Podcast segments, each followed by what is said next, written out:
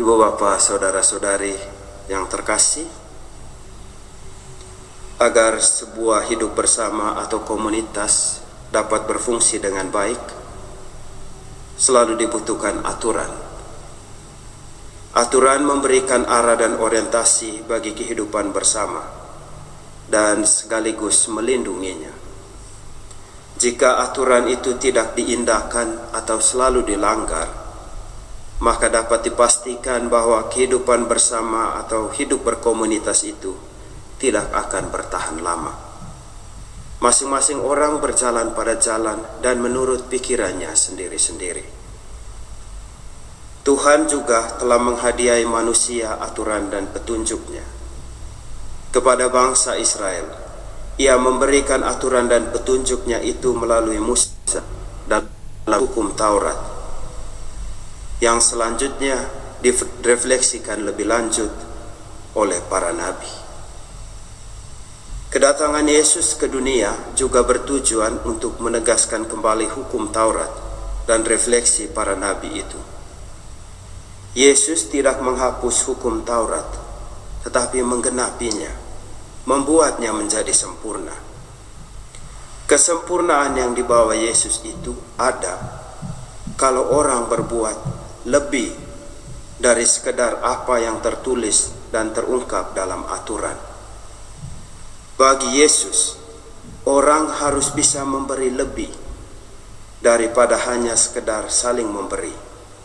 Lebih dari sekedar saya memberi supaya engkau juga memberi. Karena itu, Yesus menegaskan dalam Injilnya, jika hidup keagamaanmu tidak lebih baik dan lebih besar dari hidup keagamaan orang Farisi dan ahli Taurat, kamu tidak akan masuk kerajaan surga. Orang Farisi dan ahli Taurat itu dikenal sebagai orang yang sangat teliti dalam mentaati peraturan dan hukum Taurat. Sampai yang paling kecil pun mereka sangat patuh. Tetapi bagi Yesus itu tidak cukup Orang harus berbuat lebih, memberi lebih daripada sekedar menjalankan aturan dan mengikuti permintaan orang lain.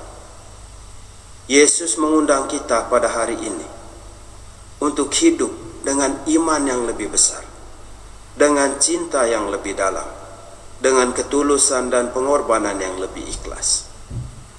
Ia mengundang kita untuk memberi lebih dari apa yang orang minta kepada kita.